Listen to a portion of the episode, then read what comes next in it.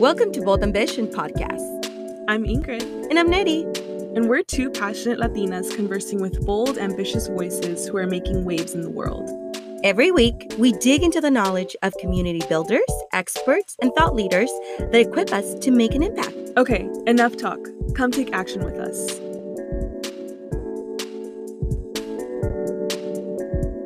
Welcome, honeys, to Bold Ambition Podcast. I'm your co host, Ingrid Garcia. Hey, and Eddie here. We're so excited for today's episode. I hope everybody is having a wonderful week so far. And you guys, this episode is so good. We have none other than Denise Hernandez, a powerhouse, if you will, and a force in Austin, Texas, also a bold mover. She is running to be the first openly gay Latina judge to serve County Court at Law number six in Travis County. And actually, Nerey met her just a few weeks ago before we got to sit down and interview her. You guys, I met her at this Jefas brunch, an event filled with amazing kick ass Latinas. And she spoke just briefly to the audience. I was so inspired by her boldness, and just everything that she's doing within the community. But let me not get ahead of myself. Let's go ahead and get started. So today we have Denise Hernandez, and I am so excited to chat with her because this conversation is going to be around the idea of breaking down barriers to increase the equity and inclusion in our communities. And I just love that this is one of her mission statements. Let's get started. Denise, I would love for you to just give us an idea, a background of who you are and where you come from. Yeah, so my name is Denise Hernandez, and I'm really honored to be here with both of y'all on the podcast and sharing a little bit about my story. Uh, I I title myself a lawyer and social entrepreneur. Uh, so my my day job is that I'm the deputy director of diversity, equity, and inclusion at the county attorney's office. Uh, so I build out criminal justice reform policy and I teach lawyers how to increase inclusivity and equity in the courtroom. Uh, and then on my uh, side jobs uh, is that I run Hustle for the Cause and Chingona Fest. Uh, Hustle for the Cause is a social enterprise focused on creating social impact initiatives in the community. So we help people launch nonprofits, we help people launch fundraisers uh, with the overall goal to make a difference in um, in our in our communities as a whole. And then, of course, Chingona Fest is our annual festival, um, Latinx Empowerment Festival, where we're highlighting Latinx entrepreneurs, musicians, creatives, all while raising money to give back to local nonprofits. And I do all of this work because a big part of my life's mission is creating positive change. Uh, I grew up uh, very low income and in a very um, complex uh, environment. Most importantly, I grew up with a lot of adversity. But with all that adversity, I feel like I was rich with love and support by my comunidad and my familia. And so, even though we struggled financially, uh, it was a blessing to see my parents give me opportunity uh, to make a difference. And they always instilled in me the value of education, the value of giving back, the value of uplifting your community. Uh, and so a lot of that has shaped me. I went off to become the first person in my family to go to college, and then the first person in my family to become a lawyer with the mission of giving back everything that the community has given to me everything that the, my familia has given to me in hopes that we can continue to change lives uh, around us. So that's just a little bit about me. Amazing. Okay, and I got to share with our listeners you are currently running to be the first openly gay Latina judge to serve County Court of Law number six in Travis County. I mean, what an honor it is to have you with us. Thank I you. was just yes, I was just reading about it. You have been recognized as an Austin champion of change.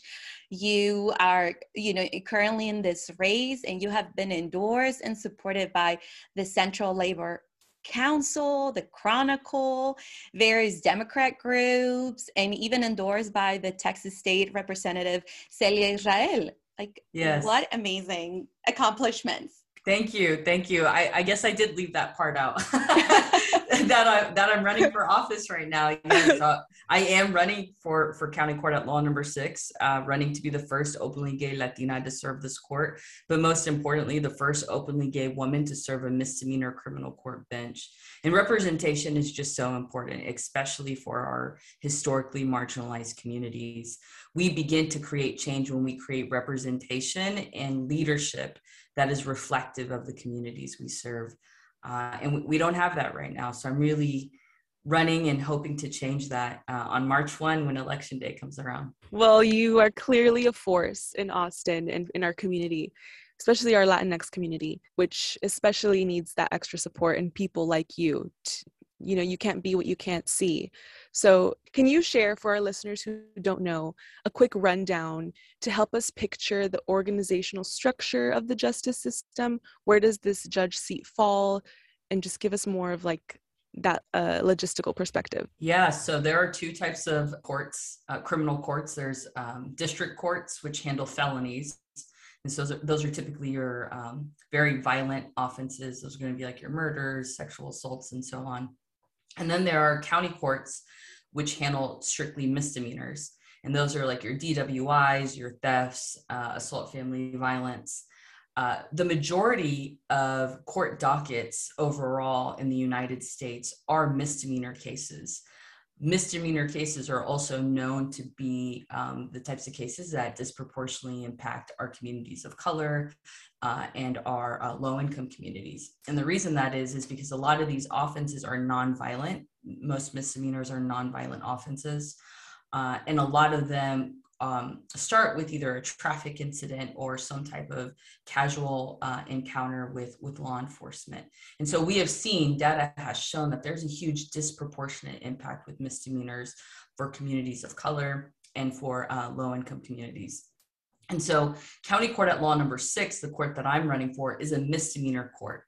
Specifically, this court hears uh, cases for all misdemeanors, but also leads a youth diversion program called Project Engage. And so that's for young people between the ages of 17 to 21 being uh, sent into this program in hopes to that uh, that they change the trajectory of their lives. And this is a big reason for why I'm running for this court because a lot of my background and my philanthropic community work is dedicated to helping historically marginalized youth uh, through mentorship, through um, uh, the connection to educational and social services, and providing trauma informed counseling. I do a lot of that work in the community because I was a youth that was on a direction of getting in trouble quite a bit. And what changed my life was nonprofit work and mentorship people who had similar experiences to me that I could see representation in them who began to open a new vision of how I could change my life and change the life of my family. And so I know firsthand how we can truly begin to change lives with mentorship and community support. And that's why I'm running to help bring that to this program. So that's a little bit about the legal system and, and the different aspects of the courts.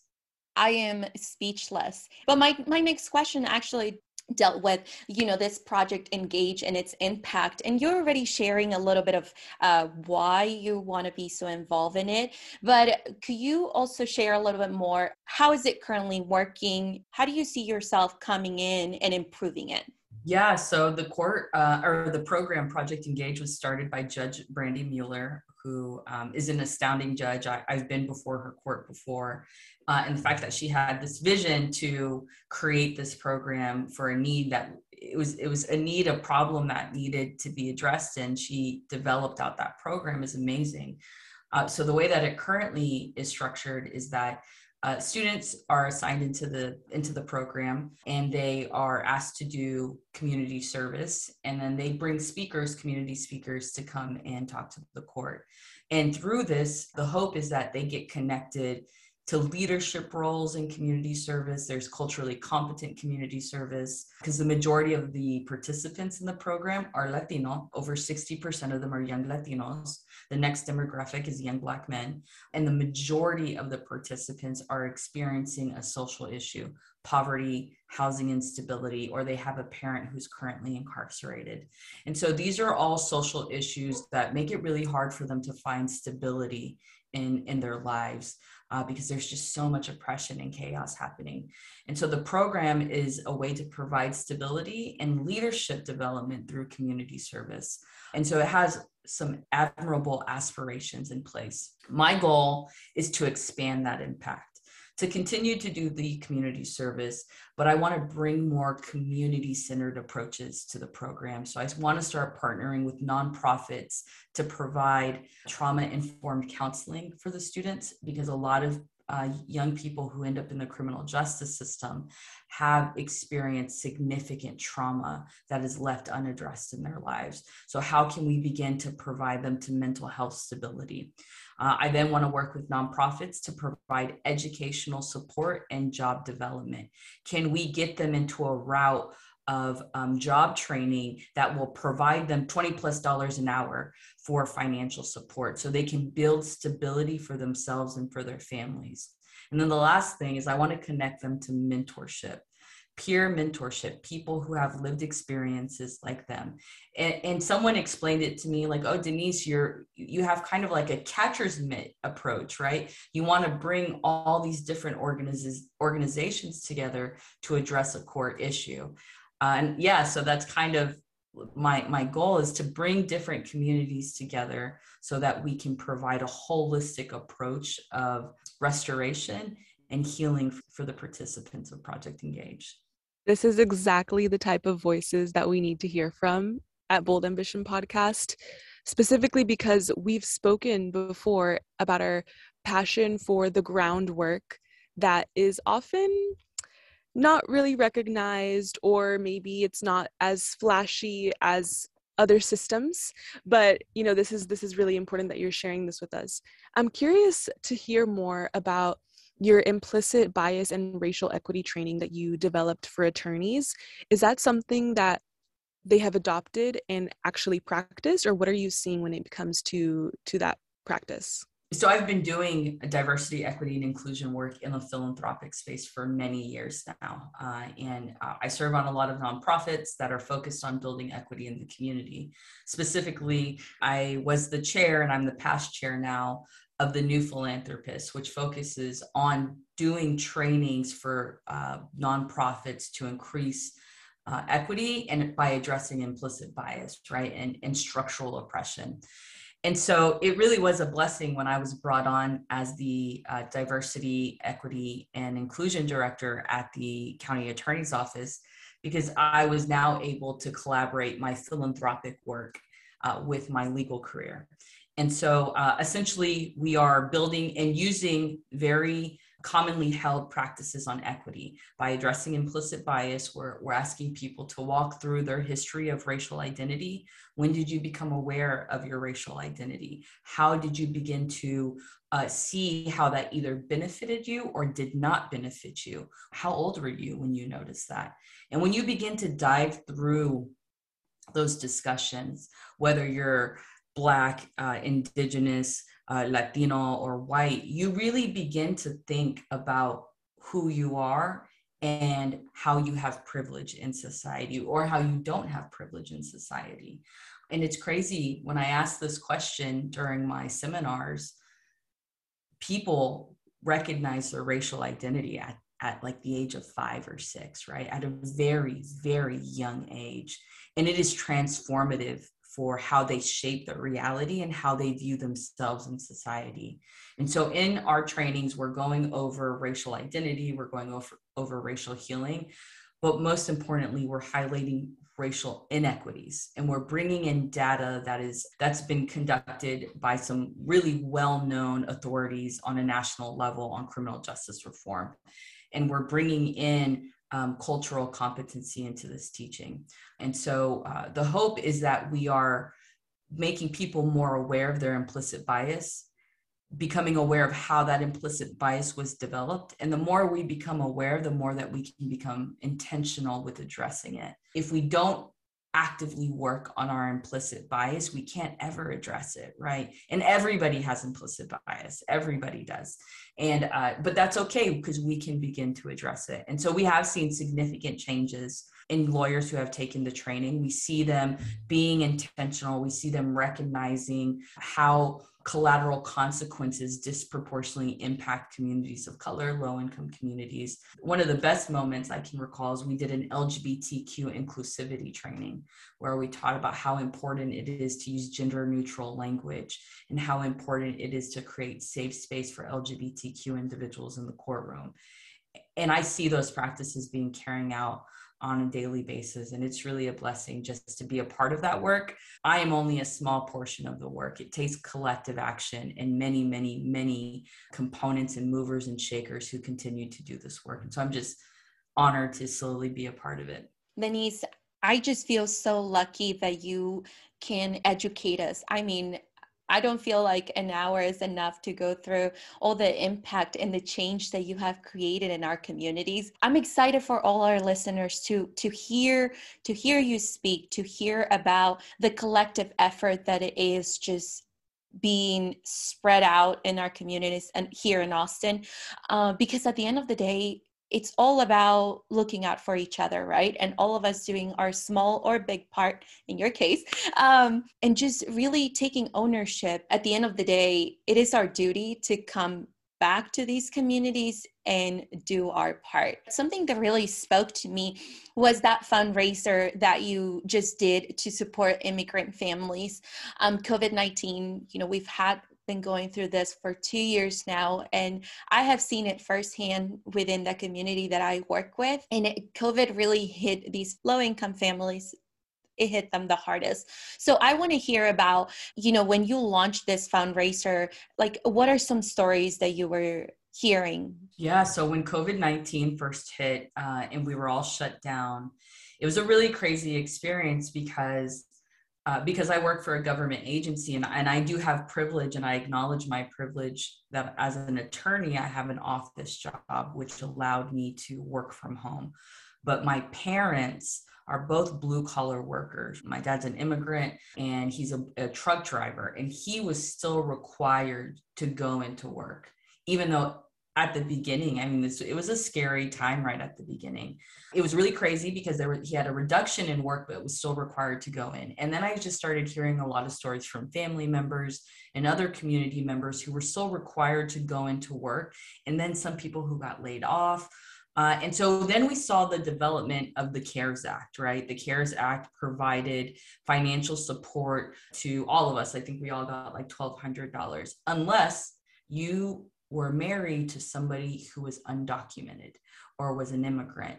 We saw a disproportionate impact where if you were married to or had someone in your household that was undocumented or was an immigrant then you didn't receive that financial support that we all received. My dad that happened that happened to my dad. My dad did not receive any financial support even though he was directly impacted by covid-19 the shutdown saw a reduction in hours. There was a financial strain happening. And that just made me realize that if my dad is experiencing this, right? He lives in Houston. There must be communities experiencing that here in Austin that aren't receiving financial support, but are struggling financially and need that support.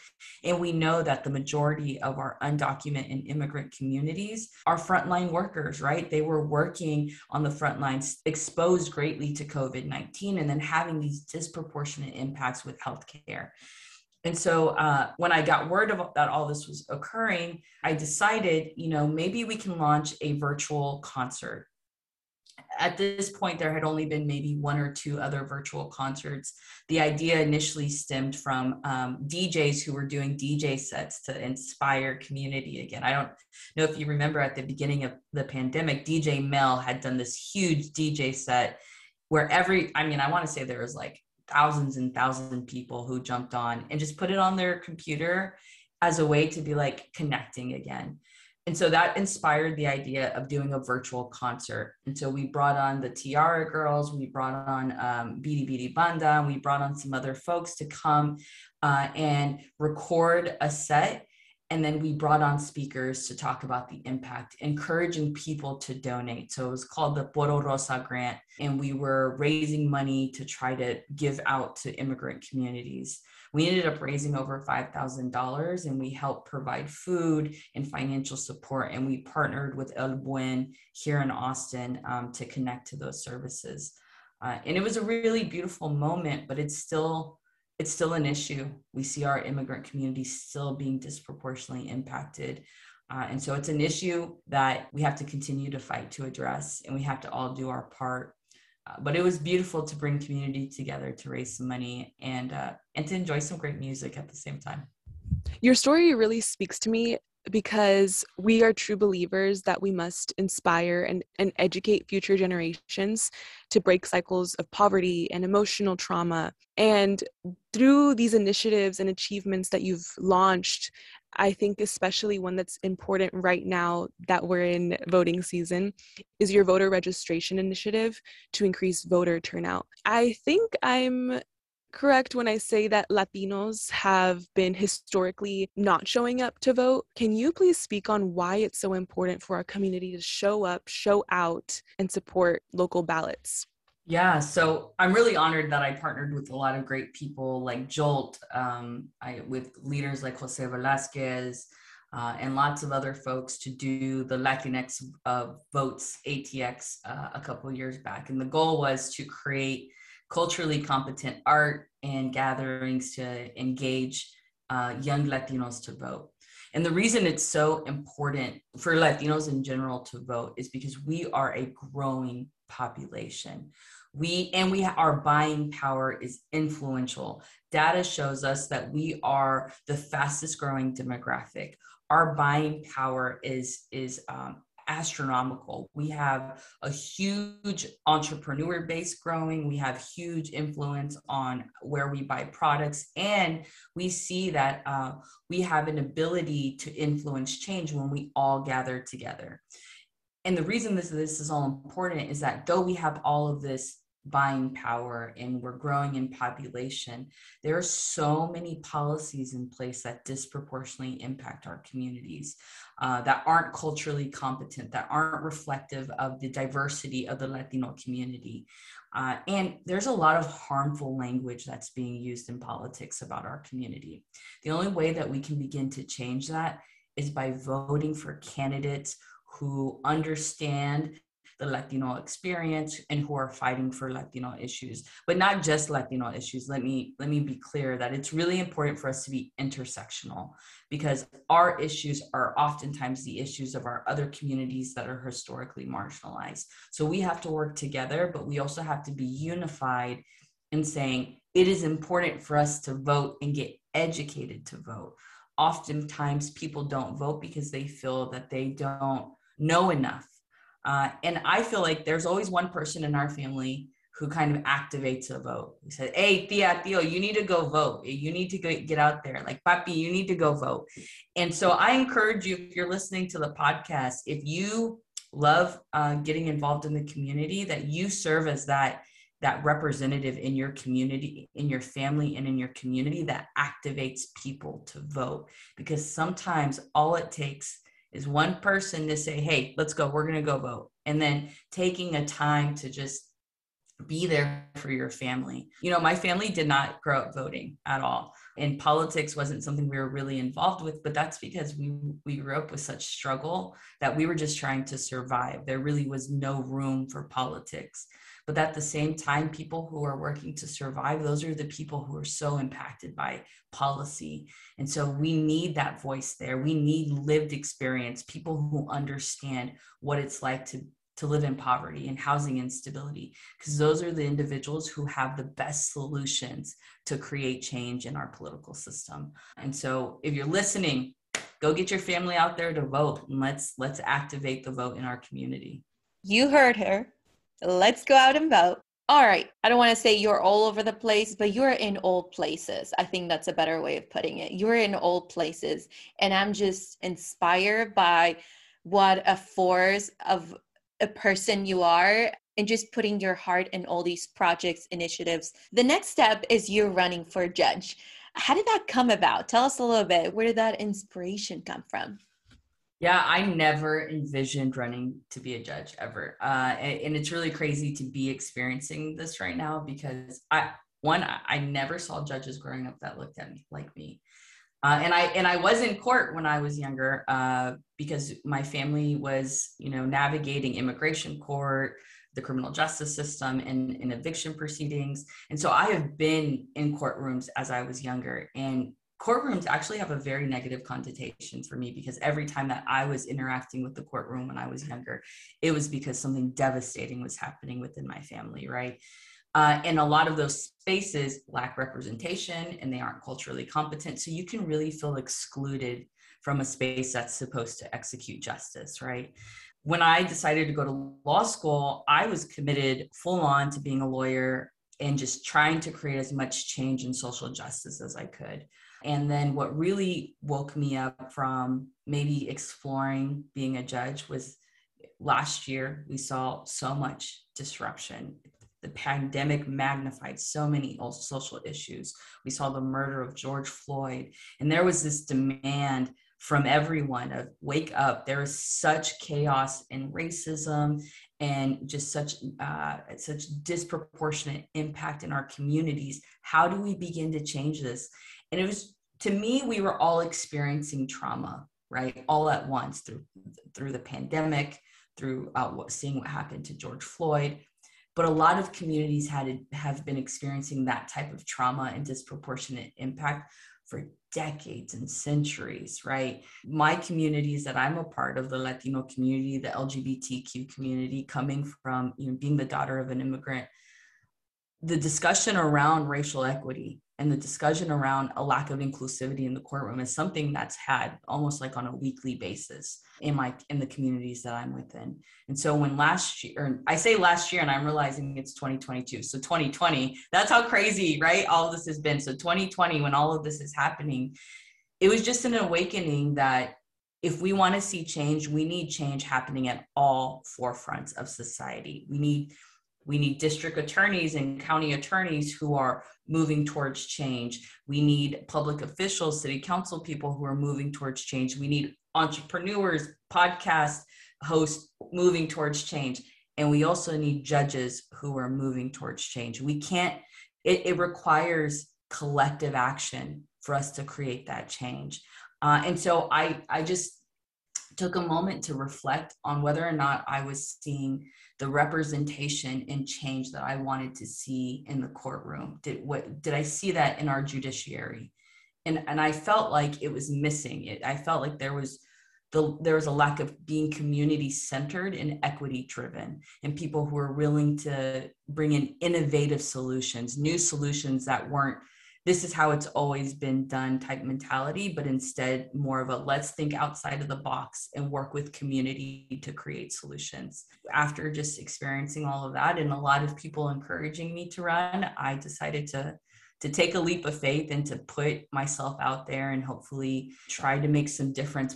And, and one thing I just want to share, you know, there was advice that was given to me that really transformed how I looked at politics because the political uh, realm, I think is very toxic and very traumatic driven um, and very competitive in nature. And uh, I had a friend tell me who said, Denise, there's two ways you can run a race. You can run a race just to win. That's all you want to do. The focus is just to win. Or you can run a race to tell a story and to make a difference and to help people feel seen. And that to me just made it clear that I can run for office and stay true to my my com- being community centered, equity driven. I don't have to engage in the toxicity that exists within politics. I can bring this new realm of I'm just going to focus on making a difference and I'm going to tell my story in hopes that it inspires somebody along the way, right? We plant seeds when we talk and when we engage in community and those seeds eventually grow and transform into change. Well we are so thankful that you decided to take that leap of faith. Thank you again for joining us today. Thank you for educating us and sharing with us about the true groundwork you are doing within our community. Of course you'll catch me and Nerey at the ballots this week voting for you. So cheers to that Thank you so much. It's been an honor sharing space with y'all today. Denise, uh, I want to wish you the best of luck. And not just that, I hope we continue to see you um, in other, you know, working together maybe uh, one day. I think it's amazing to be surrounded by women like you, people like you, that give it their all for their communities and understand that there's a lot of work to be done. Thank you again. It's honored to be here with y'all. What an amazing conversation, Nerey. I am absolutely in awe and inspired by her ethos of breaking down barriers to increase equity and inclusion in our communities, specifically, like we mentioned in the interview, like Latinx communities, our community. Yeah, mm-hmm. it was such a refreshing, fabulous conversation. I mean, I think Denise's ambition to run for judge just kind of goes and shows like shoot higher go go to those places where we can actually make change I think it is so important to see women like her truly being hands on and doing the groundwork that will better our communities, um, our families, and ultimately the next generation. I love how it circles back to to doing community work, having conversations within our peers, within our circles to create small impacts of change because really that's all we can do and ask for just being the change that you wish to see in the world for lack yes. of a better quote but i think it does start there and i think she's a great example of the type of change that we'd like to see in our community and to all our listeners this is one of the reasons why bold ambition is around why ingrid and i you know work around the clock basically looking and meeting all these amazing women that can empower us, educate us, inspire us, and truly be our hermanas, right? Like hand in hand, doing all the work to better ourselves, those around us, and our families. So, with that being said, we do have a little bold homework to encourage you for this week. And this week's bold move is to go vote. It is voting season, and if you're not sure how to vote, feel free to DM the Bold Ambition Podcast Instagram and we'll give you some deets. Yes, absolutely. You've got this. It's in your power. It is our responsibility as citizens in the society to participate and really take ownership of doing our part. So let's go vote, people. Catch you next week.